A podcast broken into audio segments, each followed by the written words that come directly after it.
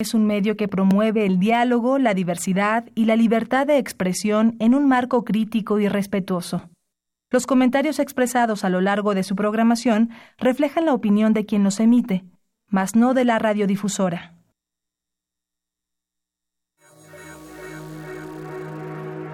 Radio UNAM y la Facultad de Ingeniería presentan Ingeniería en Marcha.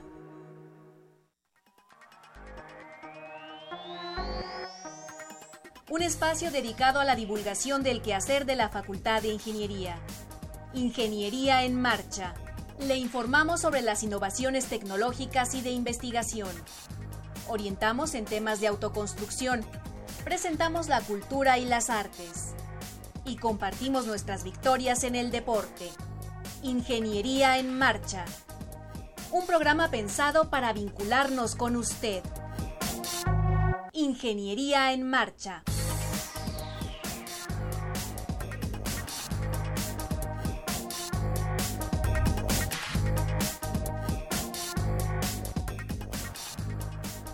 Amigos, muy buenas tardes. Con el gusto y con el entusiasmo de siempre les saludamos en este martes 6 de febrero de 2018, yo diría este vertiginoso 2018. Gracias por sintonizarnos. Yo soy Ernesto Mendoza y con el gusto de siempre saludo en esta ocasión a Rodrigo Sepúlveda. Rodrigo, ¿cómo estás? Muy bien, Inge. Eh, muy contento de estar aquí en, en, el programa Ingeniería en Marcha. Eh, les recuerdo que pueden bajar el programa de la página que es www.enmarcha.unam.mx. También estén en contacto con nosotros vía Facebook. Sandra Corona está lista para atender sus comentarios. Eh, en fin, de hecho, este transmite parte del programa vía Facebook Live. Eh, pueden descargar el programa de la página y también pueden entrar en contacto con nosotros vía telefónica al 55 36 89 89. Ahí está el ingeniero Eladio Cabrales del Departamento de Geotecnia apoyando. Seguramente le va a dar mucho gusto recibir su llamada telefónica y a nosotros también nos va a dar gusto que participe en el programa. Le enviamos un saludo cordial también a Alejandra Torres, esperemos que nos está sintonizando. Eh, no nos pudo acompañar el día de hoy por una cuestión personal, pero este, bueno, pues tenemos un programa muy interesante para usted. Eh, estaremos hablando de un proyecto que se llama IOS Development Lab.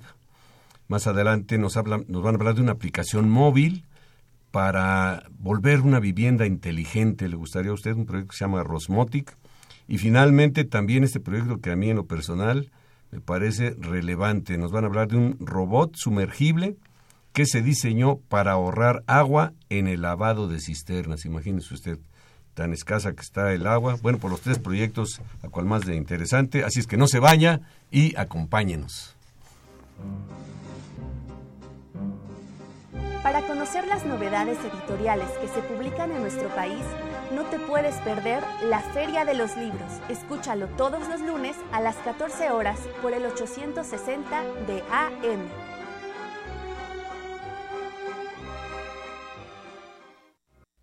Estás en Ingeniería en Marcha. El programa radiofónico de la Facultad de Ingeniería si deseas escuchar el podcast del día de hoy y los de programas anteriores o descargar el manual de autoconstrucción, entra a nuestra página www.enmarcha.unam.mx. Estamos ya de regreso y está con nosotros el ingeniero Marduk Pérez de Lara. Marduk, bienvenido, buenas tardes. Hola, muchas gracias por la invitación. Saludos a tu auditorio. Gracias por acompañarnos. Él nos va a hablar de un proyecto interesantísimo, se llama IOS Development Lab. ¿Estoy en lo cierto? Así es. ¿De qué se trata esto, Marduk? Platícanos, por favor. Pues bueno, es un laboratorio de muy reciente creación. Prácticamente llevamos solamente un semestre operando. Este ya será nuestro segundo semestre trabajando. Y pues es un espacio multidisciplinario para la enseñanza, aprendizaje y desarrollo de la tecnología pues orientado específicamente a la creación de soluciones digitales y a la elaboración de aplicaciones móviles en el lenguaje de programación Swift. Bueno, eso de las aplicaciones, Rodrigo, es desde ahora es muy familiar. Los jóvenes les llama mucho la atención, pero sobre todo la utilidad que tienen es muy alta. Claro, eh, está eh, prácticamente en todos lados, ¿no? Eh, hay aplicaciones para casa, para transportarse, para aprender, para investigar, En fin, eh, ¿cómo funciona este laboratorio? Eh, ¿Qué tipo de alumnos recibe y cómo ha operado este semestre que, estuvo en funcionamiento? Bueno, el objetivo del laboratorio es, como lo comentaba, atender a estudiantes, profesores, investigadores de las diferentes áreas de la universidad a desarrollar estas habilidades necesarias para que puedan crear aplicaciones en dispositivos iOS. Actualmente, pues bueno, existen seis laboratorios de estos en, México y tenemos la fortuna de tener dos laboratorios de ellos en la universidad. Uno de ellos en la Facultad de Contaduría y Administración y el otro en la Facultad de Ingeniería. Eh, realmente, pues el laboratorio eh, imparte diferentes cursos extracurriculares, pero también diplomados y asignaturas curriculares durante el semestre y a través de estas actividades pues queremos lograr este objetivo de capacitar. A, o sea, ya están ahorita entrando a su segundo semestre. Ya prácticamente estaríamos en el segundo semestre. De, un semestre. ¿Qué resultados se han, se han, se han obtenido? Pues gratamente hemos tenido un recibimiento muy bueno de la comunidad. Eh, creo que era una área de oportunidad de desarrollar. Como ustedes lo han comentado, el desarrollo de aplicaciones ahorita es fundamental para la transmisión del conocimiento, pero también para el desarrollo de las investigaciones dentro de la universidad. Y eh, pues eso ha hecho que cuando el laboratorio se inaugura y se da a conocer, pues realmente hemos tenido una afluencia importante en él.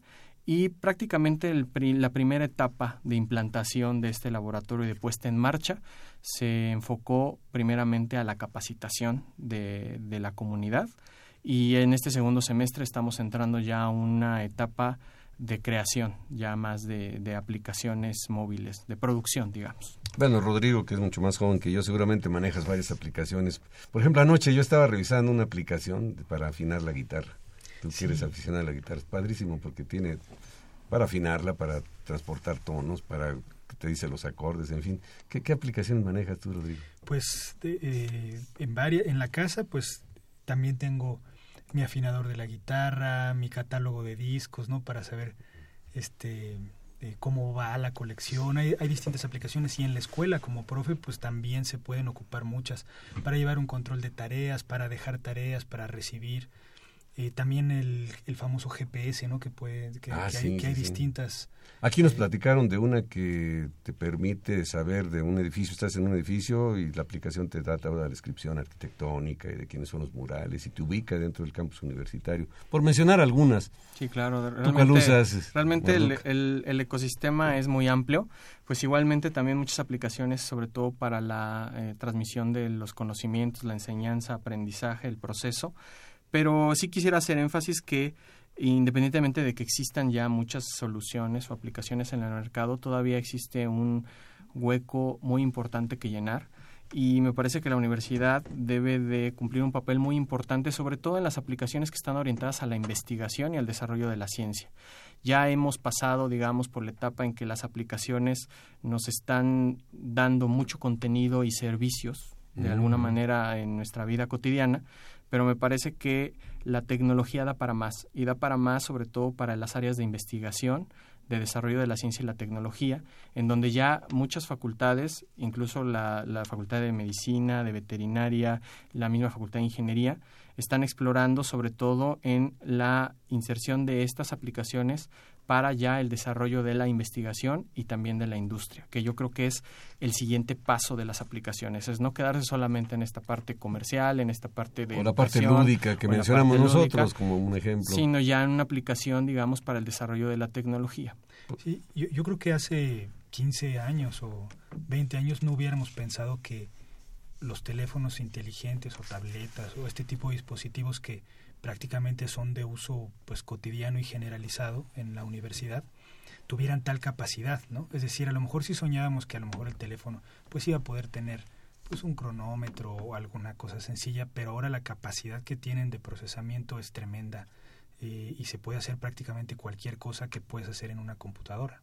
Sí, prácticamente como mencionas, la evolución de los dispositivos ha sido muy grande, no solamente en términos pues de la capacidad como de conectividad, de disposición de, de datos en todo momento, pero como bien mencionas, pues ya son prácticamente computadoras eh, muy poderosas en nuestro bolsillo que tienen este, pues un poder de cómputo interesante y que además ahora con estas tecnologías que requieren de este nivel de procesamiento ah, alto, pues permiten un desempeño muy bueno dentro del teléfono con, eh, con, las capacidades que, tiene, que tienen estos dispositivos.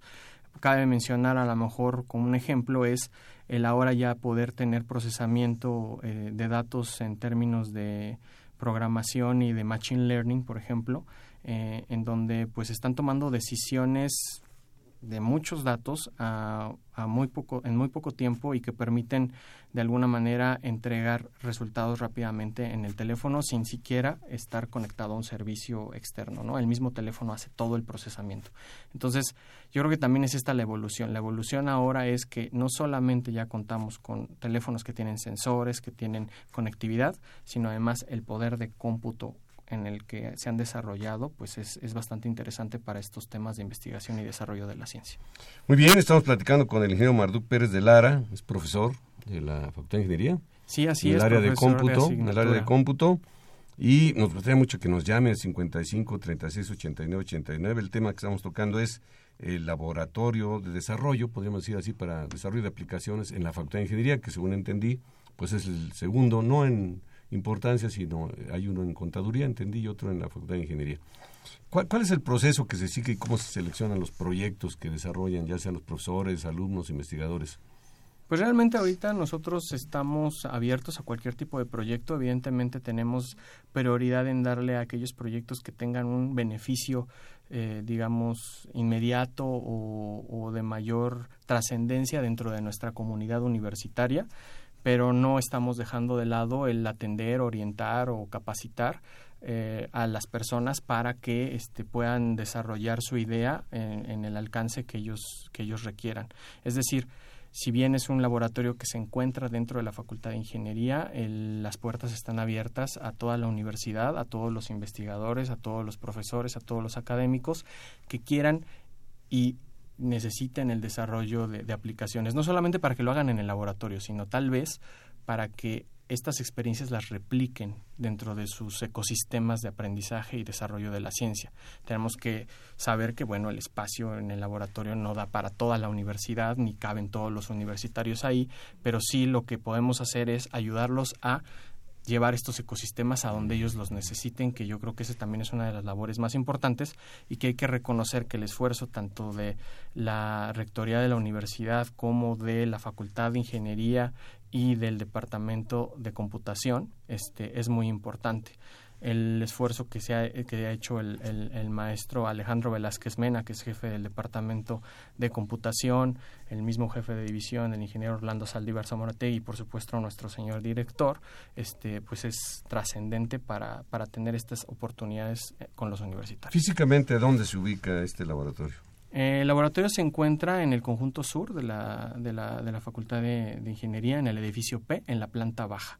Eh, para los que conocen más o menos la, facultad, se encuentra a un costado de donde están las oficinas que se encargan del servicio social y de prácticas profesionales, me parece, del, de, la División de Ingeniería Eléctrica y Electrónica. Uno como profesor o incluso alumno, mencionabas que dan algunos cursos.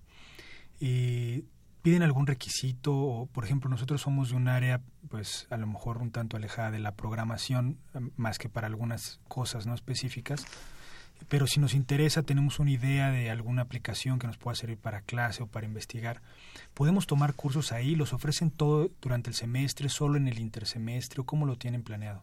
Pues realmente las actividades son durante todo el tiempo, semestre, intersemestre. Y la forma de participar es una, como les comentaba, es con estos cursos extracurriculares. Nosotros hacemos nuestras publicaciones en, en nuestras redes sociales y en nuestra página de laboratorio, en donde, pues bueno, cuando se abre la convocatoria es simplemente estar atentos a ella e inscribirse, eh, cumplir con los requisitos sí hay que estar muy atentos porque el cupo realmente para este tipo de, de, cursos pues es a 25 30 personas se nos acaba muy rápido. La última convocatoria duró aproximadamente 5 minutos abierta y ya teníamos lleno el, el, laboratorio. ¿cuál es la página del eh, laboratorio? el laboratorio es ioslab.ingeniería.unam.mx ok. Ahí es donde nosotros estamos normalmente publicamos toda nuestra agenda e información.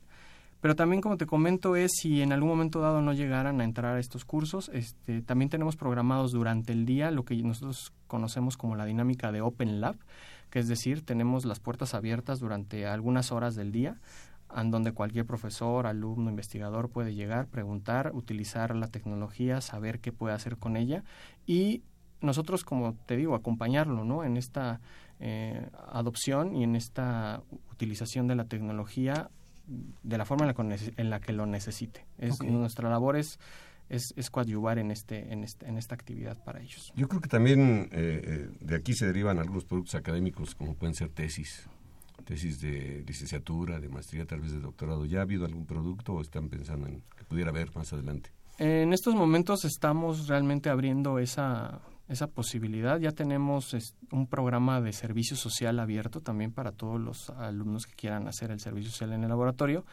pero eh, también tenemos abierta esta, esta parte de, desarrollo de proyectos con, con tesis y, y, proyectos de investigación. Como te comentaba, realmente para nosotros este segundo semestre es más trabajar sobre esta consolidación ya de proyectos, consolidación de trabajos de tesis y, por supuesto, el desarrollo de más aplicaciones, porque el primer semestre pues prácticamente nos la pasamos implementando el laboratorio y dando capacitación. Nuestro objetivo para este segundo semestre es dar ese siguiente paso, que sería ya eh, digamos, estar operando en todas las capas necesarias este, para, para, dar el servicio y cumplir con el objetivo para el que fue desarrollado. Y operar con máximo potencial. Pues sirva de, de, invitación a los alumnos que nos estén escuchando para que se acerquen al laboratorio, ya está la página aquí, según la apunté, lab.ingeniería.unam.mx. iOS Lab. Ah, falta, me faltó iOS, iOS, para los que nos están siguiendo y quieren apuntarlo, lab, iOS Lab, ingeniería.unam.mx. Así es. Eh, quería preguntarte, hay las, hablabas de las clases curriculares. ¿Cuáles son las clases que se ofrecen para los alumnos y si están orientadas exclusivamente a esta atmósfera o no sé cómo llamarle este sistema eh, iOS o son clases de programación en general? No, realmente el enfoque, digamos, que, se le da a todas las clases y cursos que se están dando dentro del laboratorio es específicamente en el desarrollo de aplicaciones para iOS. Eh, nosotros hemos seleccionado algunas eh, asignaturas curriculares que pueden en su flexibilidad adaptarse a estos contenidos. Por ejemplo, como los temas selectos de algunas este, asignaturas de las carreras de ingeniería y también pues módulos terminales de, de, de la carrera de ingeniería en computación propiamente como es cómputo móvil o como es este modelos de programación orientada a objetos que realmente son asignaturas que las puedes dar con cualquier tipo de tecnología y nosotros estamos adaptando los contenidos para que se den a través de el desarrollo de aplicaciones iOS. Okay. Ingeniero Marduk Pérez de Lara, algo que no te hayamos preguntado y que tú quisieras destacar. O ya te preguntamos todo. No, pues, pues realmente es este la como ustedes comentaban, es una me parece a mí una oportunidad eh, única que, que, se ha dado en la universidad y que me, me gustaría que la aprovecharan todos los universitarios realmente acérquense al laboratorio, no solamente se van a encontrar con un ecosistema totalmente contrastante y diferente a lo que están acostumbrados en los laboratorios de la UNAM, eh, porque realmente está planeado para eso, para que tenga todo el equipamiento y las dinámicas necesarias para que el proceso de enseñanza-aprendizaje, que realmente eso es lo que nos preocupa, eh, se dé y, y, se genere toda, toda, esta, toda esta sinergia también necesaria para el desarrollo de aplicaciones. Acérquense con toda libertad, prácticamente no se, no se sesguen si no si no, no alcanzaron eh, lugar en alguno de los cursos o si no están inscritos en alguna de las asignaturas curriculares, hay muchas opciones. Y también la, la, puerta abierta no solamente para todos los institutos, para todas las escuelas de, y, facultades de, de, la UNAM, también para cualquier empresa eh, externa que se quiera acercar y vincularse con la Facultad de Ingeniería a través de estos proyectos, pues son bienvenidos. Y por supuesto tenemos muchas opciones y muchas eh, ganas de apoyarlos en este, en este camino que el, desarrollo de aplicaciones para iOS. Enhorabuena, ingeniero. Muchas gracias por acompañarnos, ingeniero Marduk Pérez de Lara, con este ya no proyecto, una realidad que ya está operando su segundo semestre iOS Development Lab en la Facultad de Ingeniería. Muchas gracias, por estar aquí con nosotros. Gracias, hasta luego.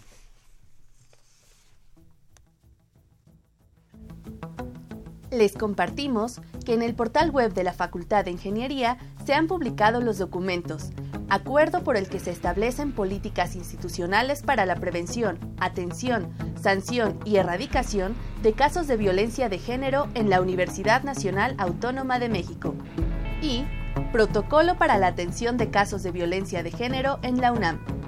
Están a su disposición a través del botón de acceso Igualdad de Género ubicado en la página de inicio del portal web de la FI www.ingeniería.unam.mx. Estás en Ingeniería en Marcha. El programa radiofónico de la Facultad de Ingeniería. Si deseas escuchar el podcast del día de hoy y los de programas anteriores o descargar el manual de autoconstrucción, entra a nuestra página www.enmarcha.unam.mx. Estamos ya de regreso, gracias por continuar con nosotros. Nuestro teléfono 55 36 89 89, como ya lo dijo Rodrigo, el ingeniero Eladio Cabrales del área de geotecnia está por ahí presto para atenderle. Y ahora nos acompañan en la cabina está Eric García. ¿Cómo estás, Eric? Bienvenido. Hola, muy bien, muchas gracias por estar aquí. Y Daniel Villegas. Daniel, bienvenido. Hola, muy bien, muchas gracias por invitarnos. Ellos nos van a hablar de una aplicación móvil para viviendas inteligentes. Le llamaron Rosmotic. Platíquenos de ella, se escucha interesantísimo.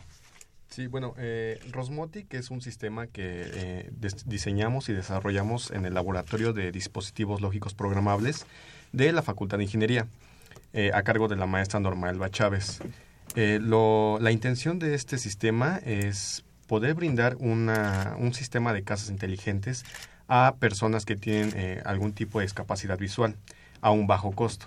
Para ello, pues bueno, utilizamos todas las herramientas que aprendimos durante la carrera para desarrollar pues un sistema escalable con las mejores prácticas de ingeniería en computación e ingeniería electrónica y eh, bueno con componentes que son accesibles este pues para cualquier tipo de, de, persona que esté involucrada en este en este ambiente de la ingeniería. Qué entendemos por casa inteligente casa inteligente es este poder controlar distintos sistemas de tu casa como puede ser este climatización iluminación este seguridad algunos electrodomésticos como microondas refrigeradores televisiones. Okay Sí, y bueno, la, la, finalidad de una casa inteligente es poder, eh, pues que poder brindarle más herramientas a la, a la, persona que vive en la casa y pues, pues, pues asistirlo en tareas que pues de, tendrían que ser de pues un poco difíciles de, de hacer. Por ejemplo, eh, quizá muchos de los que nos están escuchando han visto la película de Iron Man. Entonces, en esta película de Iron Man, eh, precisamente eh, Tony Stark le habla a su casa y le pide cosas como, este, dame... cual información. Dame información de esto o apaga las luces o fíjate, dime quién es el que está tocando la puerta. Eso es lo que es una casa inteligente. Esto es para un teléfono celular, una aplicación, estamos hablando hace rato de aplicaciones. Entonces hay que tener que el, celular y alguna instalación dentro de la casa para que empiece a funcionar como, como inteligente. Sí, precisamente eh, en este en esta en este desarrollo que hicimos, eh, lo que elaboramos fue una aplicación que controla un sistema eh, aparte. Este sistema que aparte que es el corazón de Rosmotic, que es nuestro nuestro sistema, se instala en la casa y se va se va conectando a los componentes que tenemos eh, en la vivienda. Pueden ser focos, pueden ser microondas, una lavadora y a través de la aplicación eh, pues tú hablas con ella porque bueno precisamente está diseñada para personas que no, no pueden, este, no tienen discapacidades visuales. Entonces, pues una persona que tiene algún tipo de discapacidad visual es un poco difícil que pueda controlar eh, la aplicación, pues viendo los botones, porque precisamente es, obvio por, por, las, las, dificultades que tiene. Entonces, nosotros ideamos un sistema en el cual solamente tocas la pantalla y empiezas a hablar con el sistema. Y pues le, le puedes decir, eh, Rosmotic, apaga todas las luces y entonces el sistema eh, automáticamente reconoce los comandos que tú le das, lo interpreta y después lo pasa a, pues a los comandos de computadora que tiene ya previamente programados para que ejecute, las acciones que tú le estás diciendo. ¿Qué tipo de, qué tipo de acciones puede hacer esta aplicación? Rosmotic. Ah, pues esta aplicación tiene la capacidad de poder enviar alertas de seguridad a la, al celular de, ah, sabes que detecto que hay movimiento en la casa, no sé si seas tú o sea un intruso que pueda estar. El sistema incorpora cámaras con el cual se hace un procesamiento de imagen y ya de esa forma detectamos si hay movimiento o no. Okay. Entonces. Ahora, hay, hay casas que ya se están construyendo con una serie de instalaciones, la domótica que se llama, y que podrían funcionar así, pero una casa común y corriente se puede equipar con estos eh, implementos, digamos el cerebro que están ustedes mencionando y el celular y todo esto, es, es relativamente sencillo, ¿qué tan caro pudiera resultar? Este es súper, bueno, es muy sencillo, de hecho está el sistema está pensado para eso, para las casas que ya están este construidas y ya tienen su ecosistema de instalación. Entonces, solo adaptar nuestro sistema. O sea, físicamente que es una cajita y la conecto y ya está. Eh, físicamente, es, físicamente? Eh, es, está montado en un sistema que se llama, eh, es una tarjeta de desarrollo, es entendámoslo como una microcomputadora del tamaño de la palma de tu mano. Y ahí adentro está el sistema. Entonces, lo que tú tienes que hacer solamente es irle conectando cables a, a, esta pequeña tarjeta que van conectados, por ejemplo, al foco. Entonces es como si hicieras una, una extensión de las instalaciones eléctricas de tu casa, pero a nuestro sistema, para que lo podamos controlar. Y que yo tuviera el apagador ahí, nada más que ahora le voy a decir apágame las luces sí, de desde, la casa. desde la desde la aplicación móvil. Mm, o decían ustedes si tiene algún, alguna climatización, pero también nos decían que algunos electrodomésticos. Sí, sí, en efecto. Eh, en, hasta ahorita eh, lo que podemos hacer es controlar las luces, eso ya fue, ya quedó en el, en el desarrollo del sistema y en la publicación que hicimos, es controlar las luces, eh, controlar videocámaras, que también, este, pues como ya lo comentamos, y este, controlar eh, electrodomésticos, pero solamente, hasta el momento solamente de prendido y apagado. Por ejemplo, una licuadora que tiene pues velocidades, eso todavía está en proceso para la siguiente versión de Rosmotic. De, de inicio, pues lo importante de este sistema y lo que pensamos en un inicio era cómo hacerlo accesible para todo el público, pero sobre todo para las personas con algún tipo con de discapacidad visual. Por ejemplo, el micro, microondas. Sí. Entonces, apagarlo y prenderlo. Apagarlo y prenderlo. Y pues bueno, a, lo mejor muchos también de los que nos están escuchando dirán, bueno, pues una persona que a lo mejor tiene discapacidad visual, pues de qué le va a servir este prender y apagar la luz, ¿no? En, en, en, sí eh, esto de aprender a apagar la luz pues puede ser como visto como prender o apagar este eh, también los electrodomésticos prender y apagar eh, pues algún aire acondicionado, el aire acondicionado o la música, lavadora. ¿no? un aparato sí, de música. algún aparato de música, música. Y también eh, la parte importante que también decidimos incorporar fue pues como les comento las cámaras. A lo mejor pues también que, que estás en tu casa vas a decir cómo puedo utilizar esto de las cámaras para, para mi sistema inteligente de la casa pues bueno eh, este, esto está pensado para que lo pongamos una cámara en la puerta de la, de la casa y pues te, le, detecte el sistema que, quién, es el que está tocando. Entonces puede ser como un intruso, puede ser un desconocido, o puede ser alguien que ya previamente tiene registrado y detecta su cara y te puede decir, ¿sabes qué? Es tu, tu hermano o es este alguien que no conozco. Sí. Pues está interesante. Eh, ¿En qué etapa está esto? ¿Ya lo tienen terminado? ¿Es un proyecto? Este, este esto se van? elaboró como un proyecto de investigación, el cual este, se publicó en la conferencia de Ciencias de la Computación e Inteligencia Computacional en Las Vegas en diciembre pasado. Eh, esta, en esta ocasión yo fui a dar la conferencia ahí en Las Vegas sobre este sistema, a presentarlo allá. Eso se presentó el año pasado, el año pasado, por ahí sí, noviembre, el, ¿no? ¿Cuándo fue eso? Diciembre. Diciembre, diciembre del diciembre, año pasado. El 14 de diciembre eh, lo estaba presentando, fue el primer día de conferencia y fue el día que nos tocó presentarlo. ¿Han hecho una cuenta aproximada de cuánto le costaría a alguna persona incorporar tanto la tarjeta controladora como instalar la aplicación y empezarla a utilizar?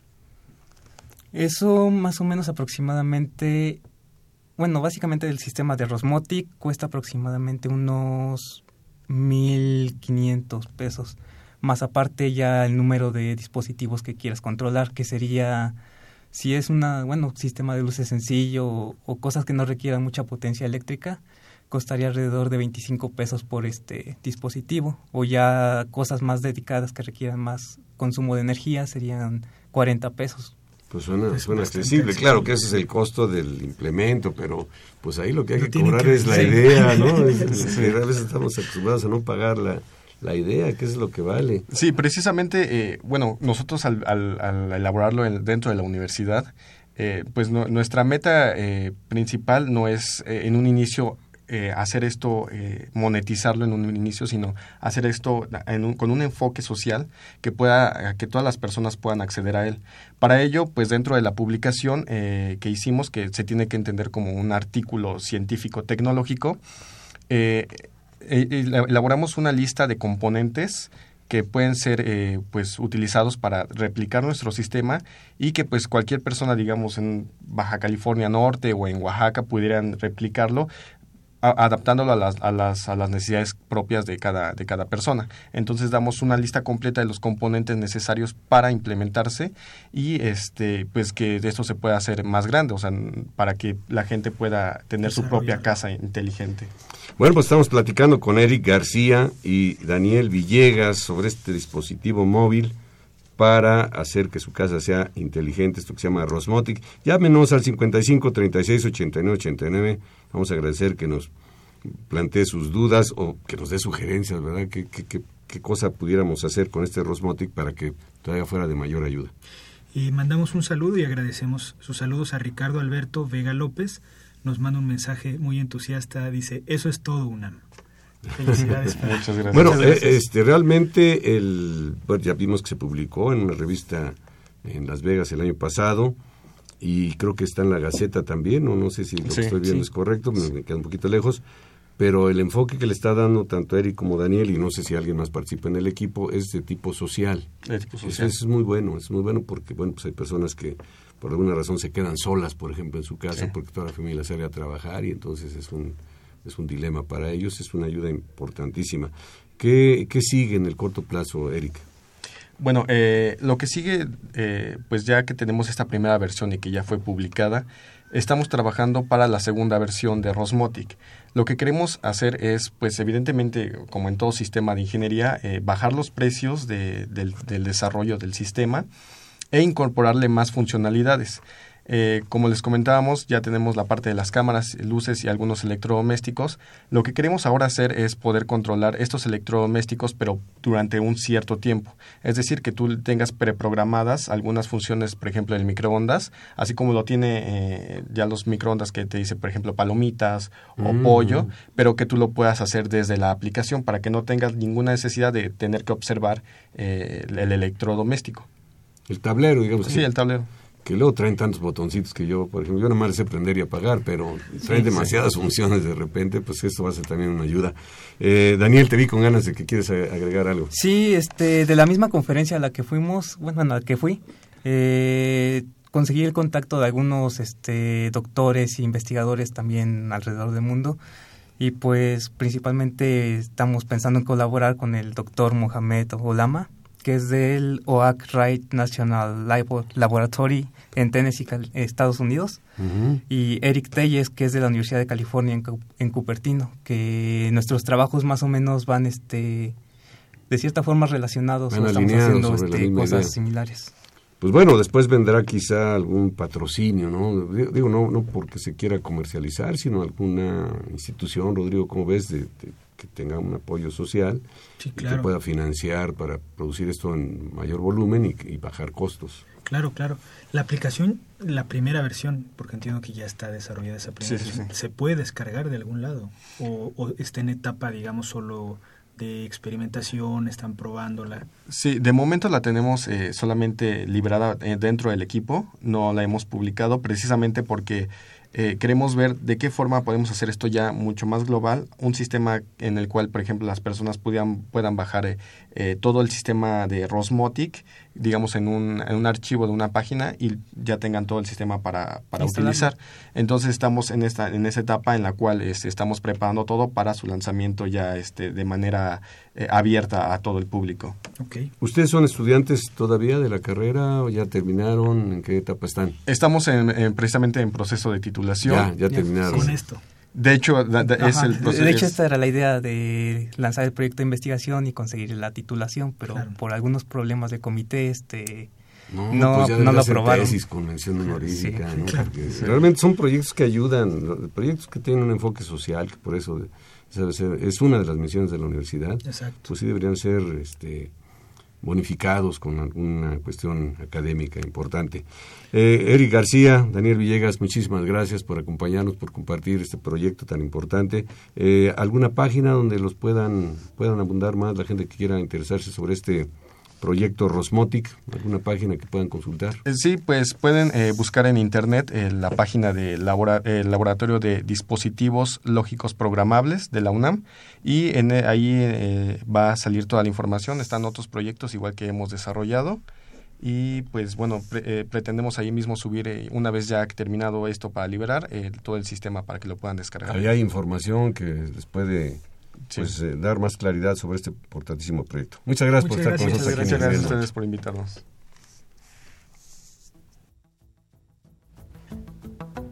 Les compartimos que en el portal web de la Facultad de Ingeniería se han publicado los documentos, acuerdo por el que se establecen políticas institucionales para la prevención, atención, sanción y erradicación de casos de violencia de género en la Universidad Nacional Autónoma de México.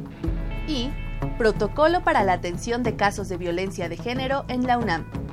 Están a su disposición a través del botón de acceso Igualdad de Género ubicado en la página de inicio del portal web de la FI www.ingeniería.unam.mx. Estás en Ingeniería en Marcha.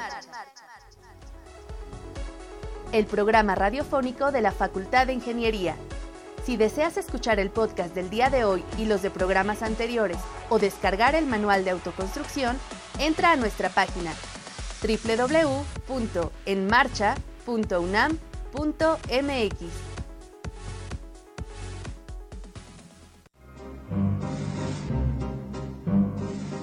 Para conocer las novedades editoriales que se publican en nuestro país, no te puedes perder la Feria de los Libros. Escúchalo todos los lunes a las 14 horas por el 860 de AM.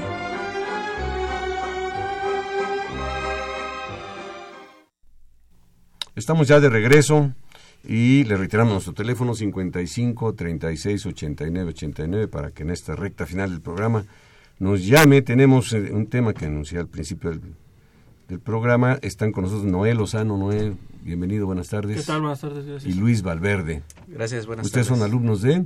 La Facultad de Ingeniería. La facultad, pero, ¿de qué carrera? De Ingeniería Industrial. Ingeniería Industrial. yo soy de Ingeniería Petrolera. Bueno, faltó también un compañero más que está con nosotros, eh, Aristides Azael García, que no pudo venir el día de hoy, pero eh, pues también forma parte del equipo. Le mandamos saludos, ¿no, Rodrigo? Petrolera. Sí, también es Ingeniería Petrolera. Sí, un saludo, un saludo. Pues ustedes diseñaron nada menos ni nada más que un robot sumergible para ahorrar agua en el lavado de cisternas. A ver, platíquenos. Primero díganos Está genial cómo se lava una cisterna el día de hoy. Que, bueno, les estaba comentando antes de empezar el programa que pues yo lavo la mía cada año y que es todo un show, es una cisterna grande. Y generalmente pues hay que vaciar la cisterna, este, y si no tiene sistema de drenaje, pues con un mecate y botes, limpiarla muy bien, luego echarle agua limpia con algún desinfectante y luego ya volverla a llenar, ¿no? Ese es el proceso tradicional. ¿Cómo es que se ahorra agua con este robot sumergible? Platícanos, ¿quién, quién empieza, Noé? Eh, bueno, sí, actualmente eh, este servicio, esta limpieza se realiza de dos maneras. Es el servicio tradicional y mediante buzos, que el tradicional es como comentabas, eh, vacían la cisterna y pues, se mete el personal, realiza el tallado y, y pues saca el sedimento y todo esto, ¿no? Y la manera, este, mediante buzo, pues así como tal, se mete un buzo que lleva consigo un este, una manguera por la que va aspirando el sedimento. Ah, qué interesante eso. Es como actualmente. No hay que vaciar la cisterna en ese caso. ¿Tú lo has visto ese, Rodrigo? Sí, pero en una casa no es convencional porque pues es no es no es tan económico, ¿no? Sí, bueno, generalmente los servicios estos son para para cisternas para industrias. de grandes dimensiones exactamente. pues en casa habitación las, las cisternas son pequeñas. A lo mucho y ni se lavan a veces. Ajá Bueno, y entonces, ¿cómo se les ocurrió a ustedes esta idea de, en el lugar que se meta un buzo, pues que sea un robot, un robot sumergible? Eh, bueno, es que todo comenzó en la facultad durante hace ya casi tres años. Eh, la Sociedad de Exalumnos de la Facultad de Ingeniería, CEFI, eh, lanza cada año un concurso de emprendedores. En este concurso fue nuestro compañero Aristides quien nos invitó a participar participamos los tres y en un principio nosotros queríamos diseñar un, un vehículo, un robot que funcionara para la industria petrolera. Eh, debido a las características de esta industria y la complejidad, pues nosotros vimos que era en un, en un principio era un, era un poco complejo. Entonces decidimos buscar eh, otro sector, buscar una necesidad que estuviera digamos que latente y fue así como encontramos la cuestión de las cisternas. Por ser un en el país eh, pues lamentablemente tenemos un poco la deficiencia por el, la red de agua. Entonces es primordial conservar y, almacenar agua en estos depósitos entonces fue así como nosotros pensando eh, cómo podríamos darle aplicación a un vehículo, un robot sumergible, fue que decidimos estratificarnos y enfocarnos en primer lugar en las cisternas de agua potable. ¿Cómo, ¿Cómo nos podemos imaginar el robot que diseñaron? Porque pues uno escucha robot y te imaginas pues un chorro de cosas, ¿no? Desde una nave espacial hasta... ¿Cómo, ¿Cómo es el robot que diseñaron? Ah, bueno, físicamente pues es de, no sé, 30 por 30 por, por 30 más o menos. Sí. Y este, pues cuenta con, con cinco motores que lo ayudan a propulsarse en todas direcciones hacia arriba, hacia abajo, enfrente, atrás, hacia todos lados. Okay. Y este, bueno, ese se controla eh, desde el exterior de la cisterna con ayuda de la computadora y un joystick. Okay. Este, pues para, bueno, igual cuenta con, con este videocámaras para ir pues viendo por dónde por dónde vas navegando. El que lo está manejando está viendo atrás de la sí, cámara. en la computadora vas viendo por dónde por dónde vas pasando. Igual cuenta con sistema de iluminación, eh, sistema de succión y filtrado para pues para aspirar todos los sedimentos de del este del, del, fondo de la cisterna y pues ya filtrarlos en la superficie. E, este robot sí está pensado para para vivienda, o sea, para cisternas no tan grandes. Sí, de hecho, bueno, nosotros eh, después ya hemos participado en varios concursos. Eh, posterior a estos, nosotros entramos en la incubadora de la UNAM, en Innova UNAM, en donde nosotros fuimos pues eh, puliendo más la idea, ya esta, este proyecto pues ya es una idea de negocio, próximamente pues ya estamos constituyendo la empresa. Entonces la idea aquí es de que nosotros como ya prestadores de este servicio nos enfoquemos primero a grandes cisternas de grandes volúmenes del sector hotelero, corporativo. También hace poco nos están nos estuvieron haciendo una invitación para entrar al sector industrial tanto la parte automotriz como eh, de alimentos. Pero desde un principio nuestro, uno de nuestros mercados objetivos siempre ha sido la, digamos que las cisternas de casa habitación, por ser las que pues hay un mayor número de cisternas. Y también durante, pues digamos que este proceso de incubación que hemos llevado, eh, mediante pues estudio de mercado, hemos determinado que realmente el número es muy grande y que sobre todas estas cisternas son las que más demandan este servicio porque hay algunas que no las limpian cada año. En varios años en varios años. Encontramos unas que eran de condominios y no las habían limpiado de cuatro a diez años. Y como lo establece la norma estas se tienen que limpiar por lo menos de una o dos veces al, al año. Al año. Eh, entiendo que el robot succiona los sedimentos y digamos los almacena o los extraen y ahí los ustedes guardan el sedimento, lo filtran, ¿qué le hacen? Ah, bueno, todo, todo el sedimento es bombeado a superficie y ahí con ayuda de los filtros pues se separa el sedimento y el agua se devuelve a, la cisterna. Algo muy importante que no mencionamos que igual eh, como el, el, servicio que se realiza mediante buzos, pues no es necesario vaciar la cisterna. El servicio tradicional desperdicia pues una enorme cantidad de agua porque pues tiene que vaciar la mayoría de la cisterna y dejar, no sé, tal vez de 20 a 30 centímetros de, agua para poder realizar el, el tallado. El cepillado y todo eso. Entonces, pues se desperdicia una enorme cantidad de agua. Los buzos, eh, pues también desperdician agua porque hacen el filtrado y todo, pero todo esto pues lo, lo echan al desagüe, no, no hacen un, filtrado como tal. Realizan el aspirado, pero no como tal un filtrado. Ya. Ustedes tienen ya parámetros de tiempo, por ejemplo, si una industria les dice, oye, este, pues yo necesito programarme para lavar mi cisterna, pero no puedo parar la producción, en fin, hazlo el fin de semana. ¿Es suficiente ¿Qué, tiempo tiene algún parámetro, volumen a tiempo de claro, ejecución? dentro de los parámetros de limpieza consideramos obviamente el tamaño de la cisterna, eh, la forma que tiene, porque hemos descubierto que hay cisternas de diferentes formas, geometrías, desde que son como pirámides invertidas, otras que son eh, cónicas. Entonces todos estos parámetros eh, influyen en el tiempo. Nosotros obviamente mediante las pruebas y las primeras cisternas que se han hecho los servicios hemos determinado que se reduce la mitad del tiempo que es eh, la limpieza con a través del buceo. Con el método convencional o con el método de buceo. Con el método de buceo. Se reduce a la mitad. Se reduce a la mitad. Lo más sencillo que es que la cisterna sea rectangular o cilíndrica, por ejemplo, las que venden esas prefabricadas, que también hay que limpiarlas, ¿no? Claro, también. De hecho, pues hay de muchas formas y también hay hay cisternas que tienen galerones, tienen eh, columnas adentro, entonces eso va dificultando, va haciendo un poco más tardado. Es aquí también donde entra eh, una de las ventajas que nosotros hemos proponemos, es que al ser un trabajo de, de riesgo, por ser un trabajo en espacios confinados, se tiene que entrar con mucha seguridad, eh, se tiene que preparar bien a los equipos, certificaciones, todo esto. Entonces esto aumenta el riesgo, el tiempo y por tanto el, costo. Claro.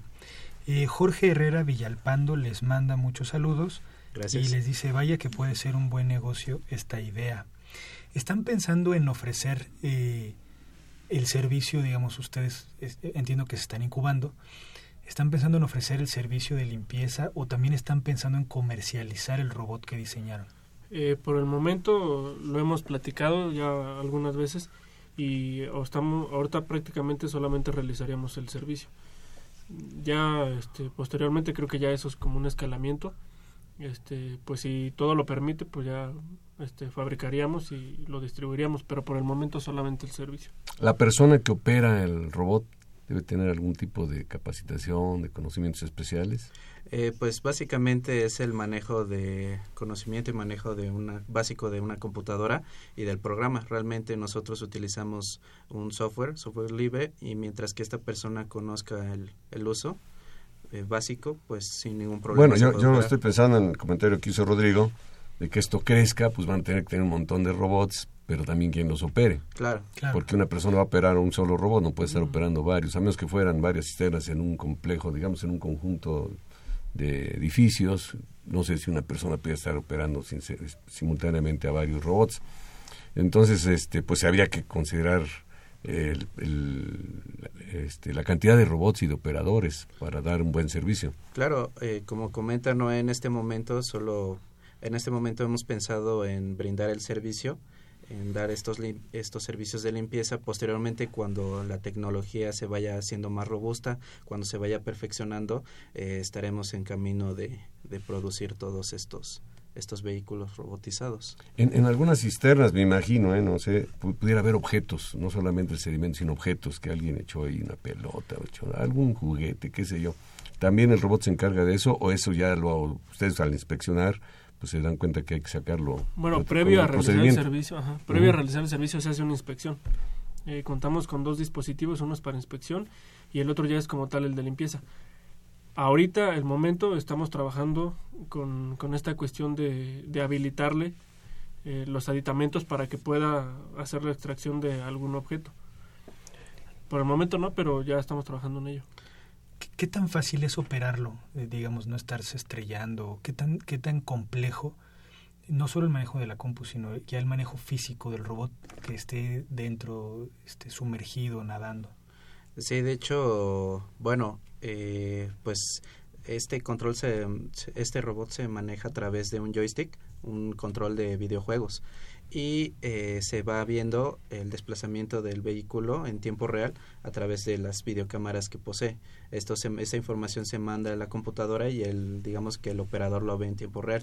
Nosotros lo hemos utilizado, eh, por ejemplo, en, en las cisternas de City Express que nos dieron la oportunidad de probarlo y estar trabajando con ellos y la verdad es de que es bastante fácil de manipular realmente no no lleva una una complejidad mayor eh, trabajar con él. Es por eso que igual nos, nos ha permitido pues hacer varios eh, primeros pruebas y, y servicios de inspección. Pero si sabes jugar videojuegos, ¿Qué tipo de energía consume el, robot? ¿Energía eléctrica? Sí, así es. O sea, eh, tiene una autonomía pues prácticamente, este, pues no diría que infinita, pero muy, muy alta. Eh, puede operar con batería y pues conectarlo a la corriente del lugar donde vas a realizar el servicio. La batería pues tiene, tiene poca duración dependiendo el, el trabajo que vayas a realizar. Si hay mucho sedimento y como comentaba Luis, si la geometría y la construcción de la cisterna es complicada, pues obviamente necesitas pues consumir más energía. ¿Hay que sacar el robot para recargarlo o la batería este, está a control remoto? ¿Cómo no, funciona si, eso? si llevas la batería, pues sería necesario este, extraerlo y ya cambiar la batería. Pero pues también lo puedes usar sin batería y conectarlo pues directo a la toma de corriente y pues trabajar sin problema. Eh, tenemos una llamada de la señora Ana Cuevas, le enviamos un saludo. Ella sugiere que también se limpien las, los muros de las cisternas con el robot y nos manda unas felicitaciones. Muchas gracias. Gracias. Se, se, se puede, ahorita solo han pensado en la parte baja, en el puro aspirado. Este, sí, de hecho, obviamente este, este robot lo que hace, primero lo que se hace es un barrido de todo lo que son los pisos y paredes para aspirar todos los sedimentos que se encuentran, este, digamos que flotando, que son más fácil de que se dispersen. Posterior a este, este aspirado y filtrado, se lleva a cabo un tallado mecánico de pisos y paredes. Hasta el momento solamente se ha hecho pisos, paredes en la línea de agua, pero ya estamos, estamos trabajando para que también se haga un, tallado en la parte superior, digamos que en el techo de las cisternas. ¿Por parte del propio robot o por parte ya de alguien independiente? No, del propio, robot. Yo, yo pensé que tenía así como de esos peces que se adhieren, que tienen como ventosa, pensé que iba a barrer las paredes así de la cisterna. Todavía no se llega a esa sofisticación. Pues interesantísimo. Eh, ¿Dónde podemos encontrarlos a ustedes? Este, ¿Alguna página, algún teléfono? Eh, claro que sí, eh, nos pueden localizar en nuestra página de Facebook que es Batial Mantenimiento de Cisternas. A ver, ¿Batial? Batial. Batial. Ajá, Mantenimiento de Cisternas, Ciudad de México. Esa es en nuestra página de Facebook o en nuestros correos eh, que es luis.batiel, eh, luis.valverde, perdón, arroba batiel.com. Valverde, bueno. Ahorita, si le pasan los datos a, claro que sí, a Sandra Corona para que ella lo suba y, las personas que estén interesadas les puedan llamar. Muchísimas gracias, Noel Lozano, Luis Valverde. Gracias a ustedes. Estudiantes, bueno, Aristides dijeron también. Sí. No, no pudo venir el día de hoy. Pero Aristides, ¿quién? Aristides Azael García. Aristides García, también que participó en este interesantísimo proyecto para ahorrar agua de lavado en cisterna. Y solamente ahorrar, ahorrar tiempo, lavar la cisterna y dejarla en condiciones eh, pues de limpieza óptimas. Muchas gracias por compartir con nosotros este proyecto. Rodrigo, pues nos vamos. No me resta sino agradecer al público que nos sintonizó, a Pedro Mateos, por supuesto, en la producción del programa, a Sandra Corona en las redes sociales y a Socorro Montes en los controles técnicos. Le invitamos a que continúen disfrutando de la programación musical que Radio UNAM tiene para ustedes. Hasta pronto. Radio UNAM y la Facultad de Ingeniería presentaron Ingeniería en Marcha.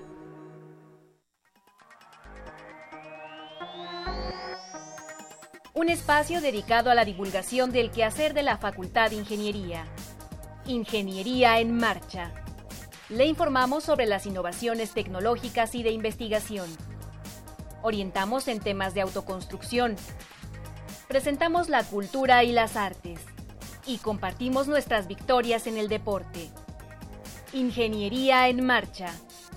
Un programa pensado para vincularnos con usted. Ingeniería en Marcha.